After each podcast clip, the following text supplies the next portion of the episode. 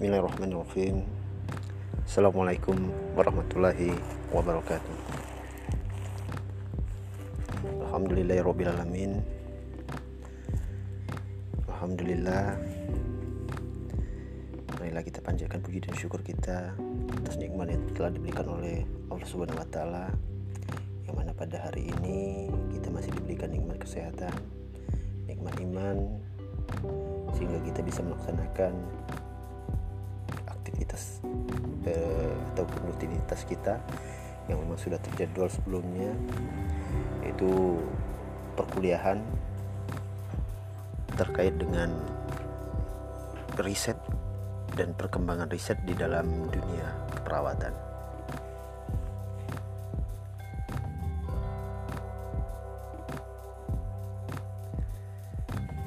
Secara definisi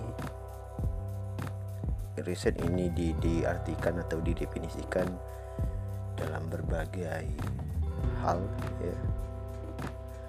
Yang pertama yaitu riset atau penelitian ini merupakan terjemahan dari kata research ya dari bahasa Inggris yang akhirnya di Indonesia ini menjadi riset ya. Secara etimologi riset ini berasal dari dua kata yaitu re yang memiliki makna kembali atau berulang-ulang dan search yang memiliki makna atau arti mencari. Sehingga dengan demikian maka riset ini dapat di, diambil kesimpulan definisinya yaitu mencari makna kembali yang dilakukan secara berulang-ulang. Kemudian ada juga e, beberapa ahli mengemukakan bahwasanya riset atau penelitian ini adalah suatu proses ilmiah karena di dalam penelitian ini menggunakan ilmu. Dan penelitian ini akan menghasilkan sebuah penemuan penemuan baru untuk mengembangkan ilmu pengetahuan. Serta dalam sebuah riset ataupun penelitian juga menggunakan metode-metode ilmiah di mana metode ilmiah ini merupakan suatu proses yang bersifat teratur dengan menggunakan prinsip-prinsip ilmu serta memerlukan langkah-langkah yang sistematis atau berurutan untuk mencari informasi dengan harapan nanti adanya sebuah pemecahan permasalahan daripada riset atau penelitian yang telah kita cari atau kita search.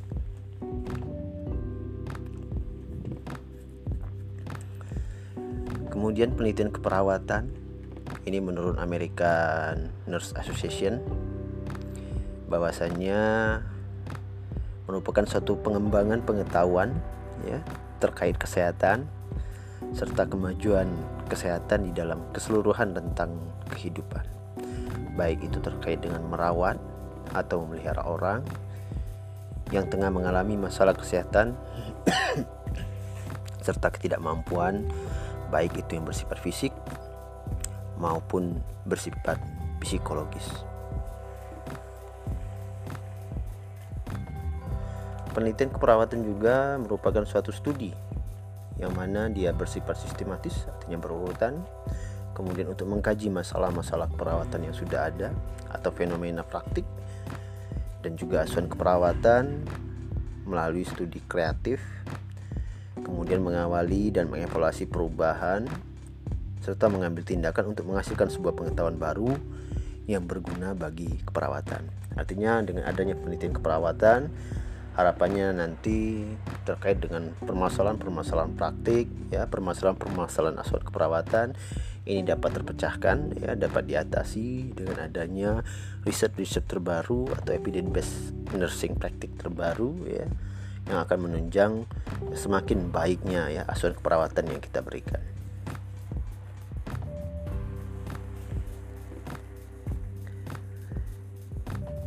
Ada beberapa tanda ya dari sebuah riset atau dikatakan dia sebagai metode ilmiah.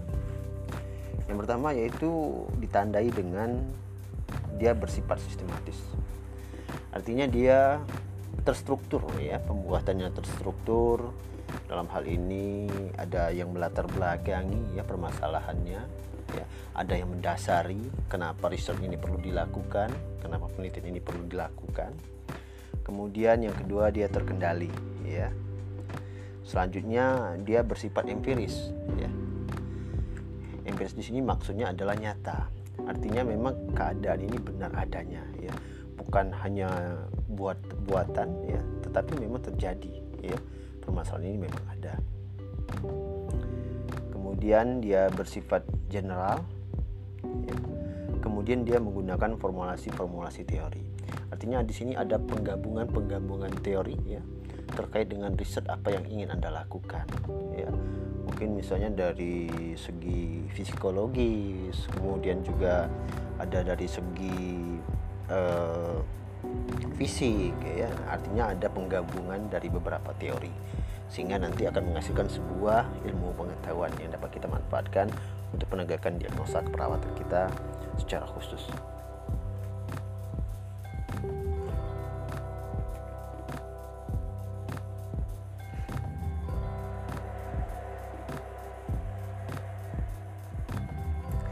Nah, dikatakan juga bahwasannya kegiatan penelitian itu bergerak secara sistematis dan juga teratur. Ini dimulai dari adanya penemuan masalah. Penemuan masalah ini mungkin nanti bisa kalian dapatkan ketika anda-anda semua tengah melakukan praktik ya di lapangan, ya bisa itu uh, praktik laboratorium keperawatan atau praktik uh, Eh, keperawatan pada umumnya yang kita lakukan ya terkait stasenya nanti akan kita temukan permasalahan-permasalahan di lahan praktik. Nah, inilah yang mendasari untuk melakukan sebuah riset ya atau melakukan sebuah penelitian.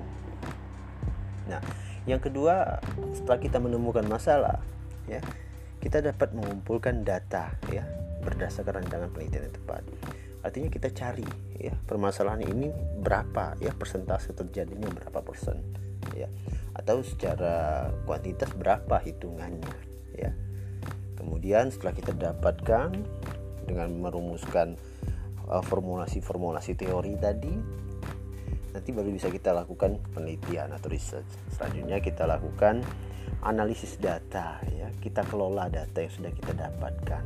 Kita lihat bagaimana hasilnya. Sehingga nanti tahap terakhir itu kita bisa menentukan yang namanya sebuah kesimpulan dari hasil penelitian. Apakah ini ada pengaruh ya atau tidak ada pengaruh? Apakah ini ada hubungan ya atau tidak ada hubungannya ya. Atau misalnya faktor-faktor apa saja yang menunjang terkait terjadinya penelitian yang tengah kita lakukan. Nah inilah dikatakan bahwasanya sebuah riset atau penelitian itu dia bergerak secara sistematis dan teratur. Artinya ada tahapan-tahapan yang harus kita lakukan. Adanya tahapan-tahapan yang harus kita uh, kerjakan ya. Tidak dari A loncat langsung ke Z. Artinya dari A masuk ke tahapan B dulu ke C dulu baru bisa ke D. Nanti baru terakhir adalah di Z yaitu misalnya kesimpulan. Itu lebih kurang gambarannya. Oke. Sekarang jenis penelitian ya. Jenis penelitian itu pertama ada penelitian kuantitatif ya. Di mana penelitian kuantitatif ini dia bersifat objektif dan juga sistematis ya artinya dia berdasarkan hasil pengamatan ya berdasarkan hasil observasi kemudian dilakukan secara sistematis. Nah untuk penelitian kuantitatif ini yang perlu kita lakukan yaitu kita mencari data yang bersifat numerik ya atau bersifat kuantitatif Nah ini ada empat pembagiannya ya untuk data dalam bentuk numerik. Yang pertama ada data nominal ya ini masuk dalam kategori data kategorik ya. Jadi kategorik itu ada dua. Ada nominal ada ordinal ya. Kemudian ada juga bentuk data yaitu dalam bentuk interval. Maksudnya data dalam bentuk numerik ya yaitu interval dan juga rasio ya kalau interval dia ada tingkatan ya. Namun tidak ada nol absolut. Namun di rasio dia bisa ada tingkatan dan bisa ada nol absolut. Ya, artinya ada angka nol itu dia bermakna dalam perhitungan numeriknya. Oke. Nah jenis penelitian kuantitatif ini ada berbagai macam ya. Yang pertama ada deskriptif ya atau non analitik ya. Ini bisa dilakukan pada populasi baik itu dalam bentuk studi ekologi ya atau case report atau case series ya. Ini lebih kurang seperti gambaran yang ingin kita lihat ya seperti apa. Yang kedua observasional analitik ya. Ini bisa dalam bentuk penelitian profesional case control dan juga cohort ya. Artinya kita ingin melihat hubungan apa saja yang sudah terjadi ya atau faktor-faktor apa saja yang, yang menentukan ya dalam sebuah penelitian ya yang ada keterkaitan dengan penelitian ini ya itu lebih kurang untuk penelitian-penelitian observasional yang ketiga ada eksperimen ya atau eksperimental ya ini ada eksperimental semu ya, atau kuasi artinya lebih kurang gambaran ya nah ini banyak terjadi di uh, dunia di perkembangan-perkembangan ilmu keperawatan ya. Nah, ini sering kali kita lakukan sebagai bentuk sebuah eksperimental kuasi ya atau kuasi eksperimental. Karena dia hampir mirip-mirip dengan kuasi ya atau eksperimental murni. Nah, yang selanjutnya ya bagian daripada eksperimental ini juga ada eksperimental murni ya. Artinya dia memang benar-benar dilakukan eksperimen ya secara bertahap. Nah, ini biasanya dilengkapi dengan sistem random ya Artinya pengambilan sampelnya banyak ya, dari beberapa klaster. Misalnya penelitian di Bungkulu ini ambilnya dari rumah sakit A, rumah sakit B, rumah sakit C. Jadi semua semua sakit terwakili. Ya. Ini yang bersifat murni. Kalau hanya satu tempat itu bisa dikatakan sebagai sebuah penelitian eksperimental eh, atau kuasi eksperimental atau eksperimental semu ya bayangan ya tapi sudah mengarah ke penelitian eksperimental. Yang kedua adalah penelitian kualitatif ya. Di sini dia bersifat subjektif. Artinya kenapa dikatakan bersifat subjektif? Karena kita mendapatkan data atau mendapatkan hasil dari berbagai macam ungkapan ya. Seseorang atau ungkapan daripada informan kita data yang dicari bersifat kualitatif yaitu terkait tentang pengalaman, perasaan ataupun emosi ya. Ini banyak sekali jenisnya ya untuk kualitatif. Ada fenomenologikal ya, ada grounded teori atau studi pengembangan teori ya. Ada etnografi atau studi suku dan juga bangsa ya. Ada historical atau studi pengalaman ataupun e, filosofikal atau studi pengetahuan itu adalah gambaran untuk penelitian-penelitian atau riset-riset dalam bentuk kualitatif. Ya. Nah, ada beberapa lingkup dan area penelitian keperawatan. Ya, sekarang ini sudah banyak sekali. Ya, untuk di tahapan preklinik kita ada keperawatan dasar. Ya, kemudian ada administrasi dan juga manajemen keperawatan serta kesehatan. Kemudian ada pendidikan keperawatan. Ya. E, kemudian di klinik ya di klinik kita ada keperawatan reproduksi atau maternal perinatal kemudian ada keperawatan pediatrik ya anak ya kemudian ada keperawatan medikal bedah serta keperawatan psikiatrik nah kalau di komunitas kita memiliki keperawatan keluarga ya keperawatan komunitas keperawatan gerontik dan kelompok khusus serta keperawatan kesehatan kerja ini adalah lingkup area penelitian keperawatan Nah, silakan ini ketika Anda misalnya membutuhkan untuk di klinik bisa Anda buka misalnya di perawatan medikal bedah apa saja yang Anda butuhkan ya. Atau di komunitas ya. Di keperawatan keluarga apa yang Anda ingin cari, apa yang Anda ingin lihat. Ini bisa Anda dapatkan. Artinya sudah banyak ya lingkup area penelitian keperawatan yang, yang telah dilakukan oleh peneliti-peneliti kita. Sekarang saya akan menjelaskan beberapa tahapan kegiatan dari sebuah penelitian. Ya. Nah, tahapan itu ada empat, ya. Yang pertama yaitu tahapan perencanaan. Nah, dikatakan perencanaan di sini ada kita menyusun proposal, ya. Kita menentukan apa permasalahannya, ya. Kita mencari teori-teori apa saja yang bisa digunakan. Nah, ini adalah tahapan perencanaan. Tahapan pelaksanaan adalah pengumpulan data dan menampilkan data, ya Artinya kita mulai turun ke lapangan, ya. Kita kumpulkan data sebanyaknya sesuai dengan penelitian yang ingin kita lakukan. Ya. Kemudian kita tampilkan datanya apa ya yang sudah kita dapatkan. Yang ketiga tahap analisis, ya. Di sini adalah tahapan dalam mengelompokkan data. Kemudian kita melakukan penerapan cara perhitungan, ya, atau penggunaan statistik yang sesuai. Kemudian interpretasi dan hasil penelitian. Artinya di sini adalah kita melakukan analisis ya. Kita kelompokkan datanya ya. Kalau dia pakai coding kita kita codingkan kita samakan kodenya ya baru kita masukkan kalau dia bersifat kuantitatif Anda bisa menggunakan aplikasi-aplikasi yang sudah disiapkan ya. Kemudian apa? Misalnya Anda menggunakan uh, penelitian observasional. Artinya Anda harus menggunakan uji cross ini lebih kurang gambarannya. Atau kalau penelitian Anda penelitian eksperimental ya murni ataupun semu Anda bisa menggunakan uji T independen ataupun uji T dependen sesuai dengan tujuan yang ingin Anda harapkan. Sehingga nanti akan keluar hasilnya dan bisa Anda tarik apa interpretasinya? Apa hasilnya?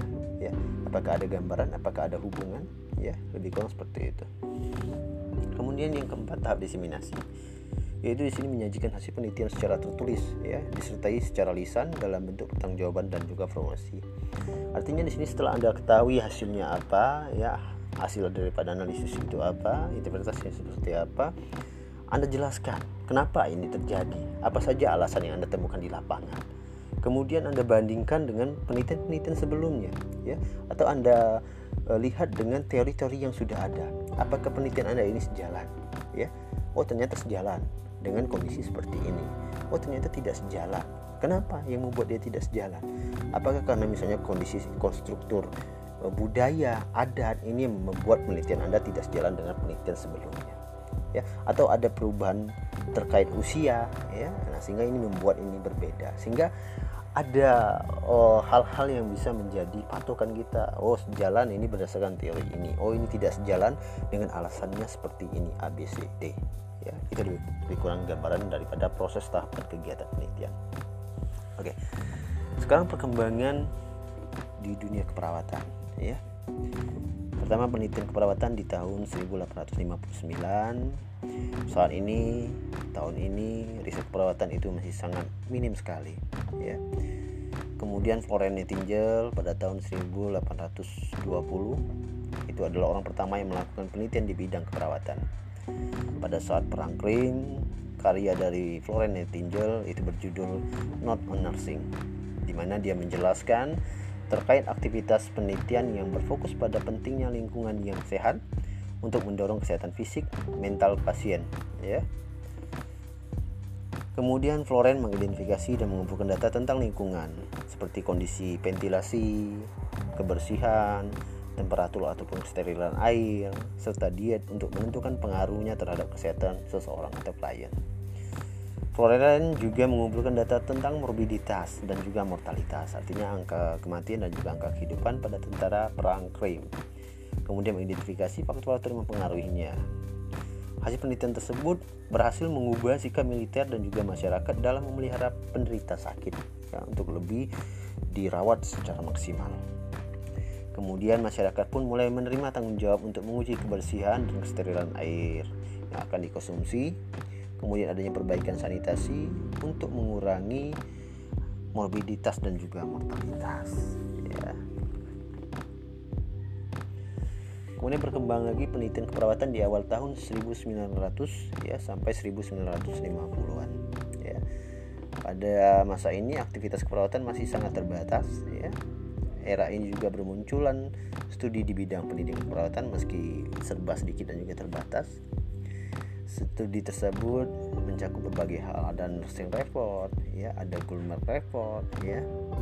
Kemudian pada tahun 1900 American Journal of Nursing dipublikasikan untuk pertama kalinya. Di sini gairah penelitian di bidang keperawatan tumbuh pada tahun 1940 dan terus berlanjut hingga 1950-an. Pada penelitian eh, era ini dia terfokus pada organisasi dan juga layanan keperawatan seperti klasifikasi pasien menurut kebutuhan keperawatan, ya, asuh keperawatan yang bersifat komprehensif, kemudian kepuasan pasien. Ya. Nah, sekarang perkembangan riset atau penelitian keperawatan di tahun 1950 sampai tahun 1960 ya. Pada tahun 1950 penelitian keperawatan mulai mengalami kemajuan dan menjadi prioritas pada masa itu. Ya, sekolah-sekolah keperawatan mulai memperkenalkan penelitian, ya, akses dan juga dana penelitian makin mudah diperoleh. Kemudian mulai dipublikasikan jurnal Nursing Research pada tahun 1952.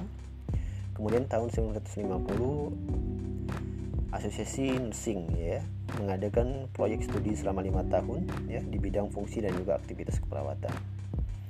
Temuan dari hasil studi tersebut adalah 20.000 nurse total studi yang merupakan perumusan ya kriteria tentang fungsi, standar dan juga kualifikasi perawat ya pada tahun 1957. Kemudian penelitian keperawatan pada tahun 1970 ya.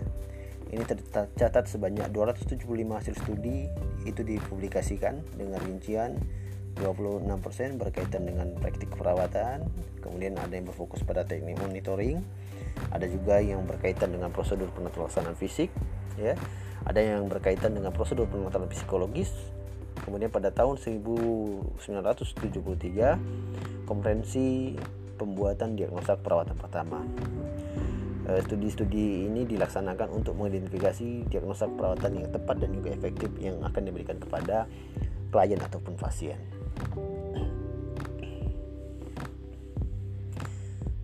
Kemudian penelitian pada tahun 1980-an ini beragam jurnal telah diterbitkan ya antara lain jurnal terkait dengan cancer nursing, cardiovascular nursing, dimension of critical care nursing, Doctor and Lung ya.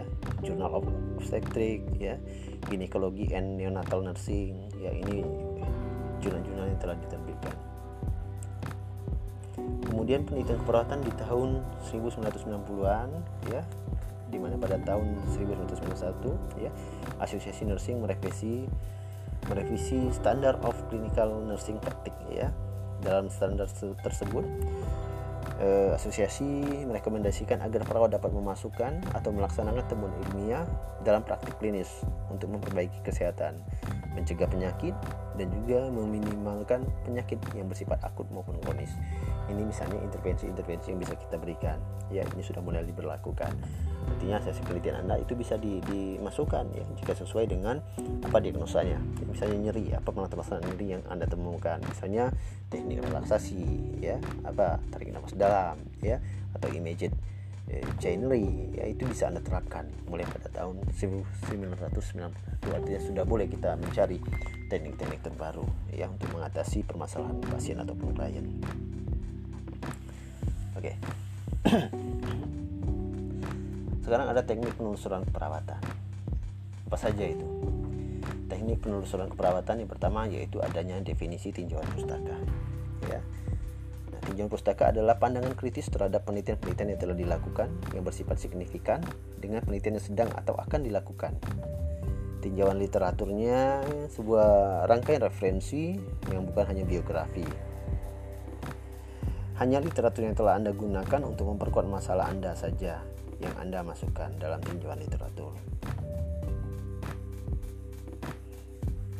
Kemudian tidak setiap hal yang Anda baca tentang masalah yang akan Anda bahas itu akan relevan atau akan sama dengan apa yang Anda harapkan. Sehingga harus ada alasan mendasar kenapa hal-hal seperti ini bisa terjadi ya di dalam sebuah penelitian Anda. Oke, yang kedua sumber-sumber bacaan atau sumber-sumber bahan tinjauan pustaka sumber bahan bacaan pustaka yang dapat dipergunakan sebagai acuan dalam kegiatan penelitian itu dapat dikelompokkan ke dalam bahan-bahan bacaan yang tertulis dan juga bahan bacaan yang tidak tertulis. Bahan bacaan yang tertulis adalah bahan bacaan yang berwujud ya, cetakan dan diterbitkan atau paling tidak didokumentasikan ya. Kemudian bahan bacaan yang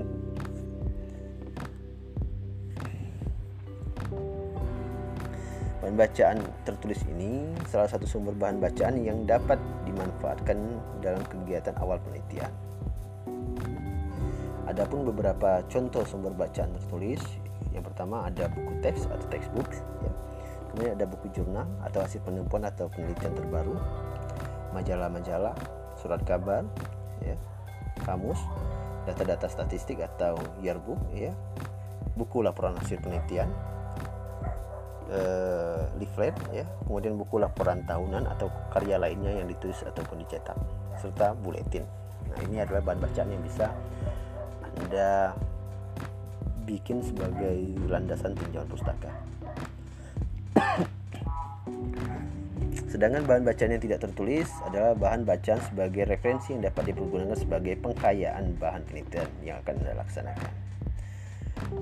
Peneliti dapat menggunakan sumber bahan penelitian yang tidak tertulis. Ini misalnya sebuah hasil rekaman suara, ya, atau foto-foto slide, ya, film, peninggalan-peninggalan purbakala, dongeng-dongeng orang tua, ya, kesenian dan sebagainya. Ini adalah suatu bentuk bahan bacaan yang tidak tertulis, ya. Kemudian apa kegunaan daripada tinjauan pustaka? Ya, kegunaannya yang pertama untuk mengungkap penelitian-penelitian yang serupa dengan penelitian yang akan kita lakukan. Dalam hal ini diperlihatkan pula cara penelitian-penelitian tersebut menjawab permasalahan dan merancang metode penelitiannya. Yang kedua, membantu memberikan gambaran tentang metode dan juga teknik yang dipakai dalam sebuah penelitian yang mempunyai permasalahan serupa atau mirip dengan penelitian yang akan kita lakukan atau yang akan kita hadapi. Yang ketiga, mengungkapkan sumber-sumber data, ya. Maksudnya judul-judul pustaka yang berkaitan yang mungkin belum kita ketahui sebelumnya. Keempat, mengenal peneliti-peneliti yang karyanya penting dalam permasalahan yang tengah kita hadapi atau yang akan kita lakukan. Yang mungkin dapat nanti dijadikan sebagai narasumber atau dapat ditelusuri karya-karya tulis yang lainnya yang mungkin terkait dengan penelitian yang akan kita lakukan. Yang kelima, memperlihatkan kedudukan penelitian yang akan kita lakukan dalam sejarah perkembangan dan konteks ilmu pengetahuan ataupun teori tempat penelitian ini berada. Artinya kita lihat bagaimana penelitian sebelumnya dan juga perkembangan dengan penelitian yang akan kita lakukan. Apakah ada perubahan yang terjadi ya terkait penelitian yang tengah kita hadapi ini? kemudian mengungkapkan ide-ide dan pendekatan-pendekatan yang mungkin belum kita kenal sebelumnya. Membuktikan keaslian penelitian, ya, bahwa penelitian yang kita lakukan berbeda dengan penelitian-penelitian sebelumnya. Ini untuk melihat apakah penelitian kita ini plagiat atau tidak. Kemudian mampu menambah percaya diri kita pada topik yang kita pilih karena telah ada pihak-pihak lain yang sebelumnya juga tertarik pada topik tersebut dan mereka telah mencurahkan tenaga, waktu dan biaya untuk meneliti topik tersebut kemudian untuk mengkaji sejarah permasalahan, membantu pemilahan prosedur penelitian, mendalami landasan teori yang berkaitan dengan permasalahan, mengkaji kelebihan dan juga kekurangan hasil penelitian terdahulu, ya artinya kita lihat ya apa ya kekurangan dan kelebihan dari penelitian sebelumnya, kemudian untuk menghindari duplikasi dari sebuah penelitian. Baiklah mahasiswa dan mahasiswiku, inilah Eh, bahan terkait dengan riset dan juga perkembangan riset di dalam dunia keperawatan. Semoga materi ini bermanfaat untuk kita semua. Uh, dan terima kasih atas waktunya ya. Dan juga kerjasamanya. Tetap semangat ya menjalani aktivitas uh, meskipun dalam kondisi yang ya serba penuh keterbatasan ya pada saat ini. Tapi ini jangan dijadikan uh, kelemahan Anda, tapi jadikanlah ini sebuah kekuatan untuk lebih baik lagi, untuk lebih maju lagi ke depannya. Akhir kata saya akhiri. Wabillahi taufiq walhidayah. Wassalamualaikum warahmatullahi wabarakatuh.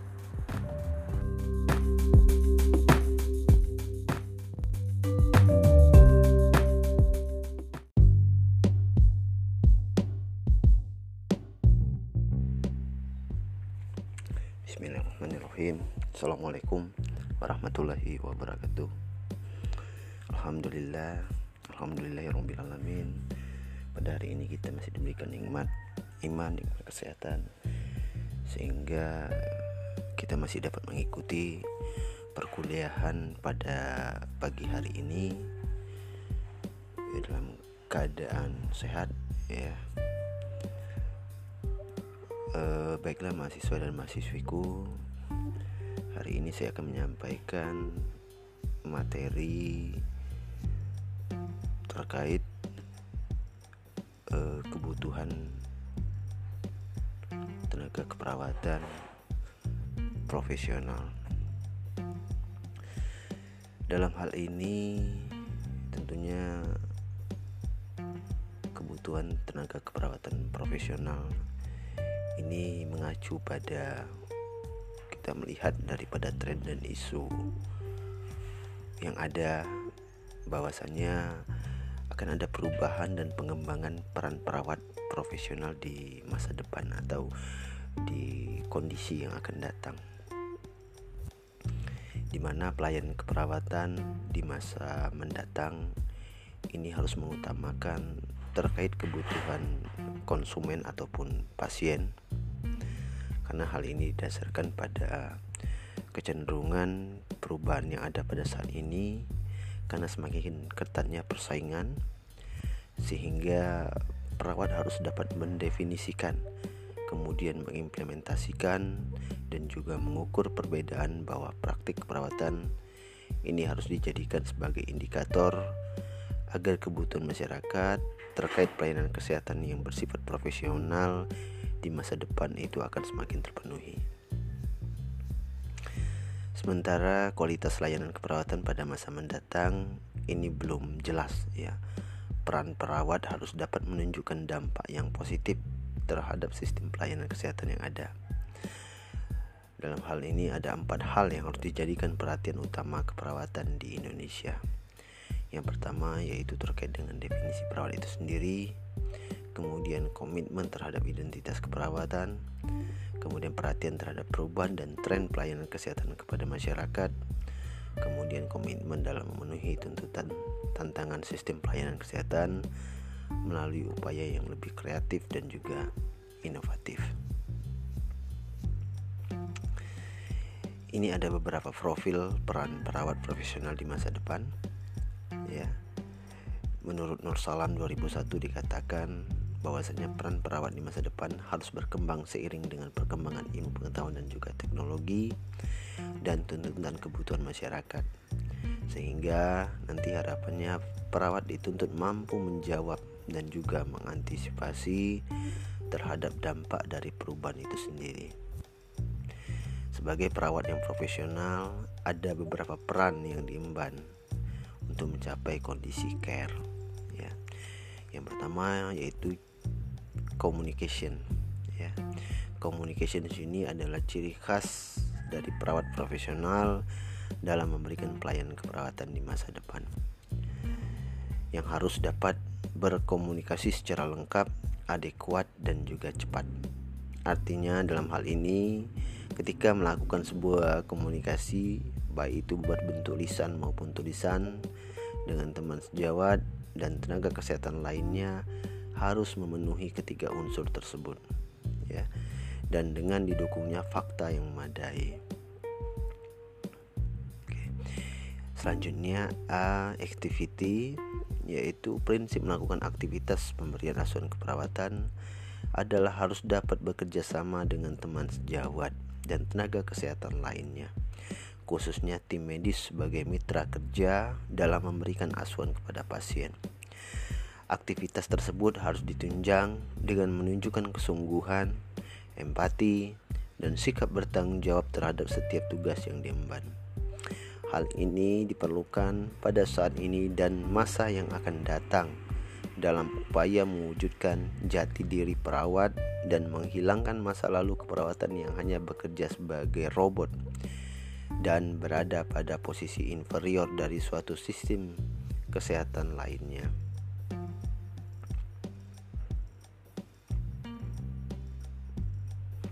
Selanjutnya, R review Prinsip utama dalam melaksanakan peran perawat adalah moral dan etika keperawatan. Artinya dalam setiap memberikan asuhan keperawatan kepada pasien, perawat harus selalu berpedoman pada nilai-nilai etika keperawatan dan standar keperawatan yang ada serta ilmu keperawatan. Hal ini penting untuk menghindari kesalahan-kesalahan yang dapat berakibat fatal terhadap konsumen dan juga eksistensi profesi keperawatan yang sedang mencari identitas diri. Dalam melaksanakan peran profesionalnya, perawat harus menerapkan prinsip-prinsip etis yang meliputi keadilan, justice, asas menghormati otonomi, autonomi, asas manfaat, benefits, dan tidak merugikan normal efisiensi, asas kejujuran, veracity, serta asas kerahasiaan confidentiality untuk menghindari kesalahan dalam memberikan asuhan keperawatan kepada pasien, maka di, perlu diterapkan tindakan keperawatan dengan prinsip Kuifat. Ini menurut Nur Salam 2008. E. Education Dalam upaya peningkatan kualitas layanan keperawatan di masa depan, perawat harus mampu mempunyai komitmen yang tinggi terhadap profesi dengan cara continuity, menambah ilmu melalui pendidikan formal dan juga non formal sampai pada suatu keahlian tertentu yang memang ingin dicapai oleh perawat itu sendiri. Pengembangan pelayanan perawatan yang paling efektif harus berdasarkan hasil temuan-temuan ilmiah ya yang dapat diuji kebenarannya. Keadaan ini tentunya menuntut perawat untuk melakukan riset-riset keperawatan atau penelitian-penelitian keperawatan. Bekal paling utama yang dipersiapkan adalah penguasaan tentang metodologi terkait dengan riset keperawatan. Implikasi hal ini adalah setiap lulusan jenjang pendidikan tinggi keperawatan, baik itu mulai dari D3 maupun profesi nurse harus mampu melakukan kegiatan riset keperawatan atau penelitian keperawatan.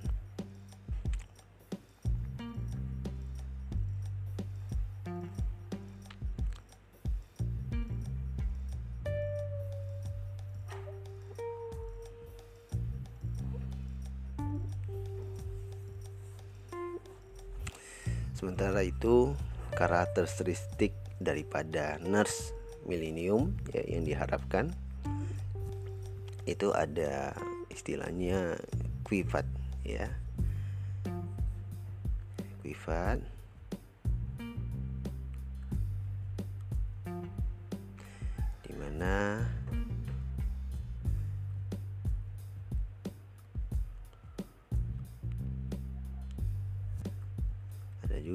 mengatakan bahwasanya carrier di masa depan dalam memberikan asuhan keperawatan kepada pasien.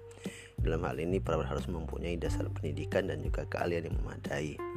Keahlian dan dasar pendidikan yang tinggi adalah indikator jaminan kualitas layanan kepada konsumen untuk menghindari dari kesalahan-kesalahan yang bersifat fatal. Sehingga perawat juga dituntut untuk menguasai tentang konsep manajemen secara keseluruhan, khususnya manajemen keperawatan. Di masa depan bukanlah sesuatu yang aneh jika seorang perawat akan menduduki jabatan sebagai top manager di suatu sistem pelayanan kesehatan di Indonesia. Sehingga untuk mencapai karir tersebut, perawat di sini harus mampu bekerja keras ya secara terus-menerus. Activity perawat harus memahami tentang semua tindakan yang dia lakukan, baik dari segi keilmuan maupun moral dan juga etika keperawatan. Hal ini sesuai dengan tuntutan masa depan terhadap pelaksanaan pelayanan perawatan yang bersifat profesional. Role ya, perawat dituntut mampu bekerja sama dengan profesi lain dalam melaksanakan perannya di masa depan. Perawat harus dapat membedakan peran yang antara yang dipegang oleh medis dan juga yang dipegang oleh perawat itu sendiri. Enhancement prinsip utama pelayanan keperawatan adalah pengembangan diri secara terus-menerus seiring dengan perkembangan zaman yang bersifat dinamis dan selalu mengalami perubahan. Dalam hal ini perawat dituntut untuk menunjukkan otonomi ya, jadi kekuasaan secara sendiri untuk memberikan asuhan dan menumbuhkan rasa percaya diri yang tinggi. Hal ini bisa ditempuh dengan mempersiapkan dan membekali diri secara baik mulai dari sekarang terkait dengan keilmuan dan juga keterampilan pada perawat itu sendiri.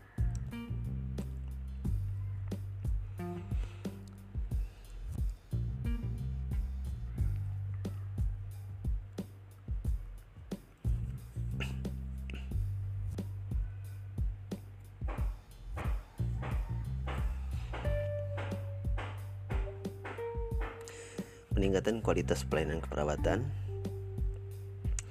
Kualitas akan selalu dibicarakan dalam setiap upaya untuk meningkatkan pelayanan keperawatan yang bersifat profesional. Kualitas sangat diperlukan untuk A. Meningkatkan asuhan keperawatan kepada pasien dan juga konsumen. B. Menghasilkan keuntungan ya pendapatan institusi. C.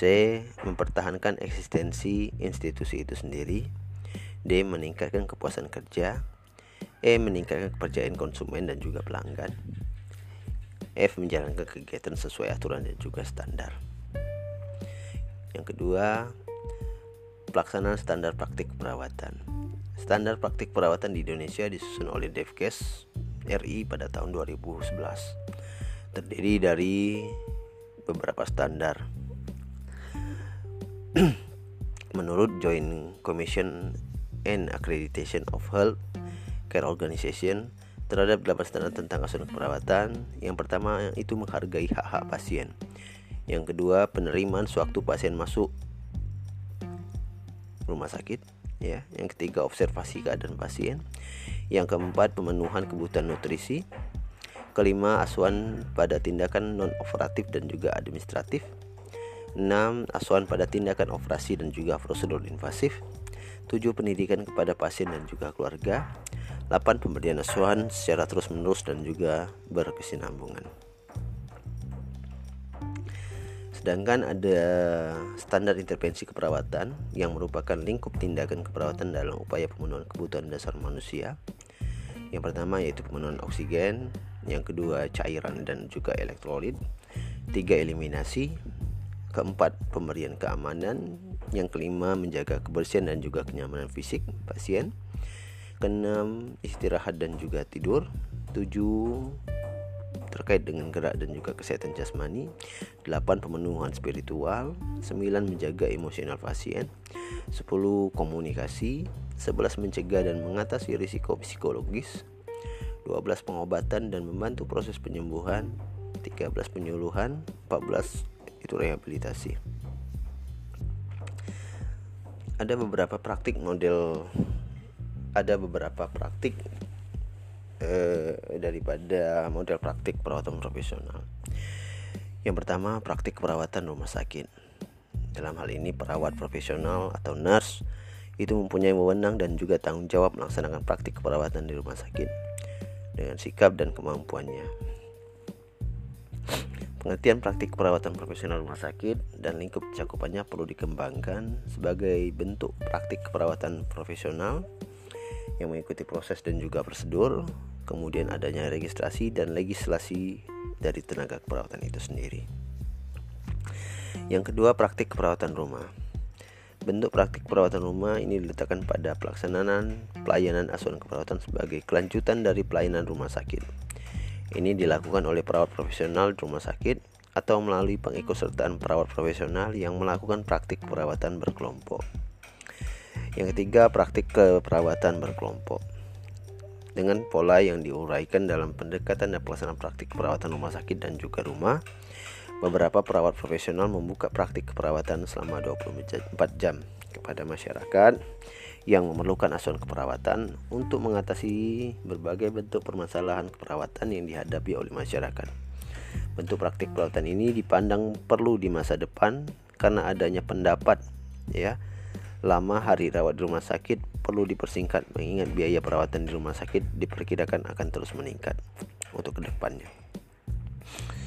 Yang keempat, praktik perawatan individual dengan pola pendekatan dan pelaksanaan yang sama seperti diuraikan pada praktik perawatan rumah sakit dan juga perawat profesional senior dan juga berpengalaman dapat secara mandiri ataupun berorangan membuka praktik perawatan dalam jam praktik tertentu untuk memberi asuhan keperawatan khususnya konsultasi dalam keperawatan bagi masyarakat yang memerlukan. Bentuk praktik perawatan ini sangat diperlukan oleh kelompok ataupun golongan masyarakat yang tinggal jauh terpencil dari fasilitas pelayanan kesehatan. Ya, artinya yang tinggal di pedesaan ini bisa diterapkan untuk praktik perawatan individual.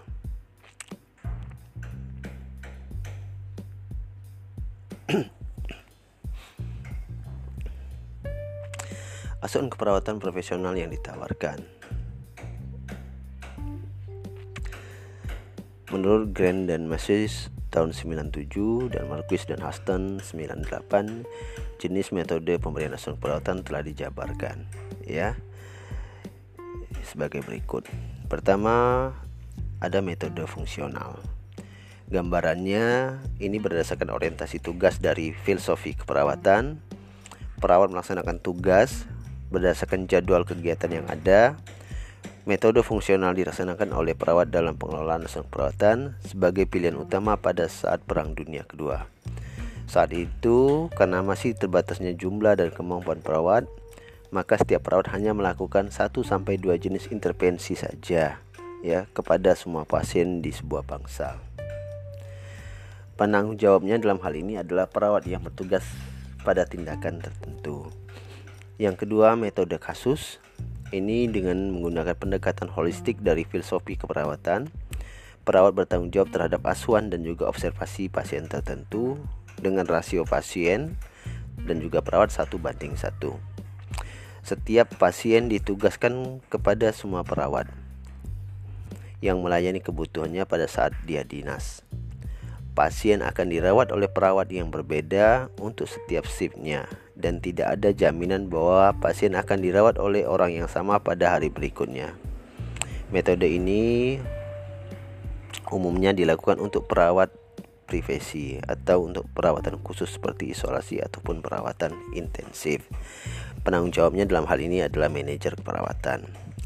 Yang ketiga tim, ya modelnya metodenya tim 6 sampai 7 perawat profesional dan juga perawat pelaksana dalam hal ini bekerja sama sebagai suatu tim disupervisi oleh ketua tim. Metode ini menggunakan tim yang terdiri atas anggota yang berbeda-beda dalam memberikan asuhan keperawatan terhadap sekelompok pasien. Perawat di ruangan dibagi menjadi 2 sampai 3 tim yang terdiri atas tenaga profesional, teknikal, dan pembantu dalam satu tim kecil yang saling membantu. Dalam hal ini penanggung jawabnya adalah ketua tim. Ya. Dalam hal ini penanggung jawab ketua tim. Selanjutnya metode primer berdasarkan pada tindakan yang komprehensif dari filosofi keperawatan. Dalam hal ini perawat bertanggung jawab terhadap semua aspek asuhan keperawatan dari hasil pengkajian kondisi pasien untuk mengordinasikan asuhan keperawatan dengan rasio 1 banding 4 atau 1 banding 5 antara perawat dan juga pasien. Metode penugasan di mana suatu orang perawat bertanggung jawab penuh selama 24 jam terhadap asuhan keperawatan pasien, mulai dari pasien masuk hingga keluar rumah sakit. Mendorong praktik kemandirian perawat, ada kejelasan antara si pembuat rencana asuhan pelaksana Metode ini ditandai dengan adanya keterkaitan kuat dan terus-menerus antara pasien dan perawat yang ditugaskan untuk merencanakan, melakukan, dan koordinasi asuhan keperawatan selama pasien itu dirawat. Dalam hal ini penanggung jawabnya adalah perawat primer atau PP.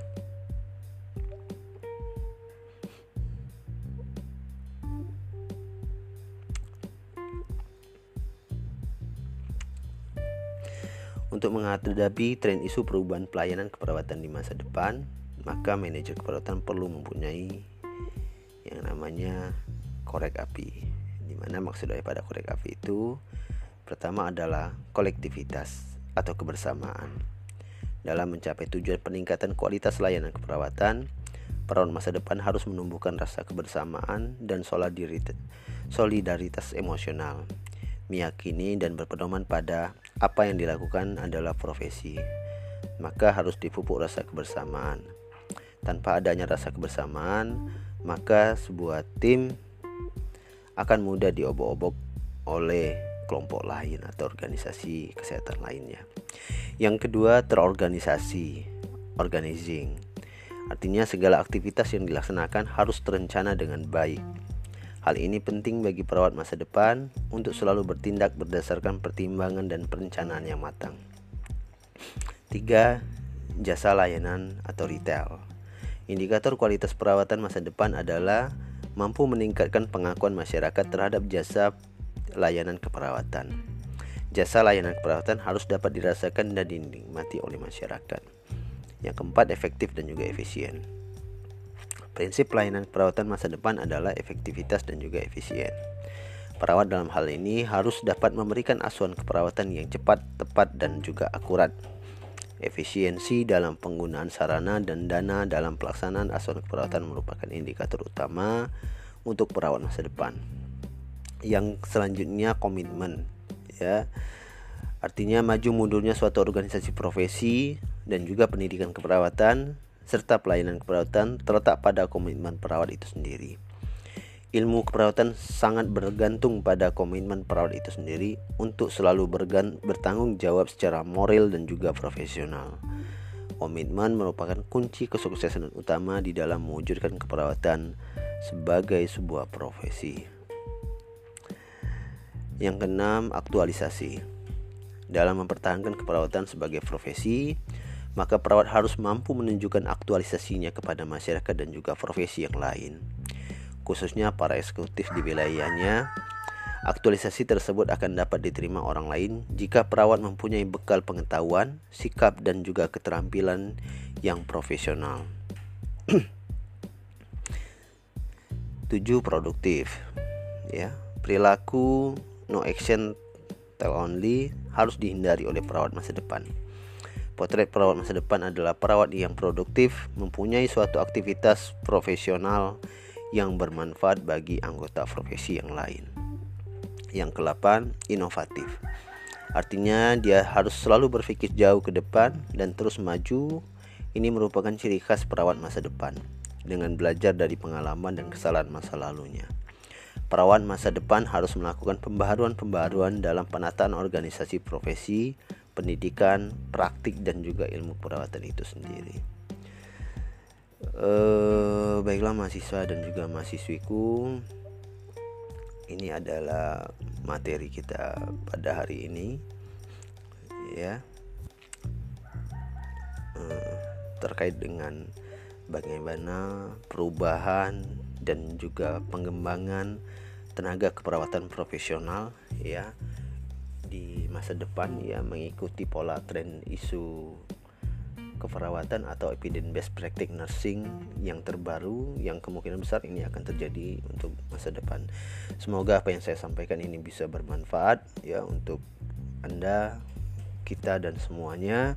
Kemudian tetap semangat ya dalam menjalani aktivitasnya meskipun dalam kondisi yang penuh dengan keterbatasan. Semoga apa yang kita dapatkan pada hari ini nantinya dapat kita implikasikan di kehidupan nyata atau di di lahan praktik kita masing-masing. Akhir kata saya akhiri wabillahi taufiq walhidayah. Wassalamualaikum warahmatullahi wabarakatuh.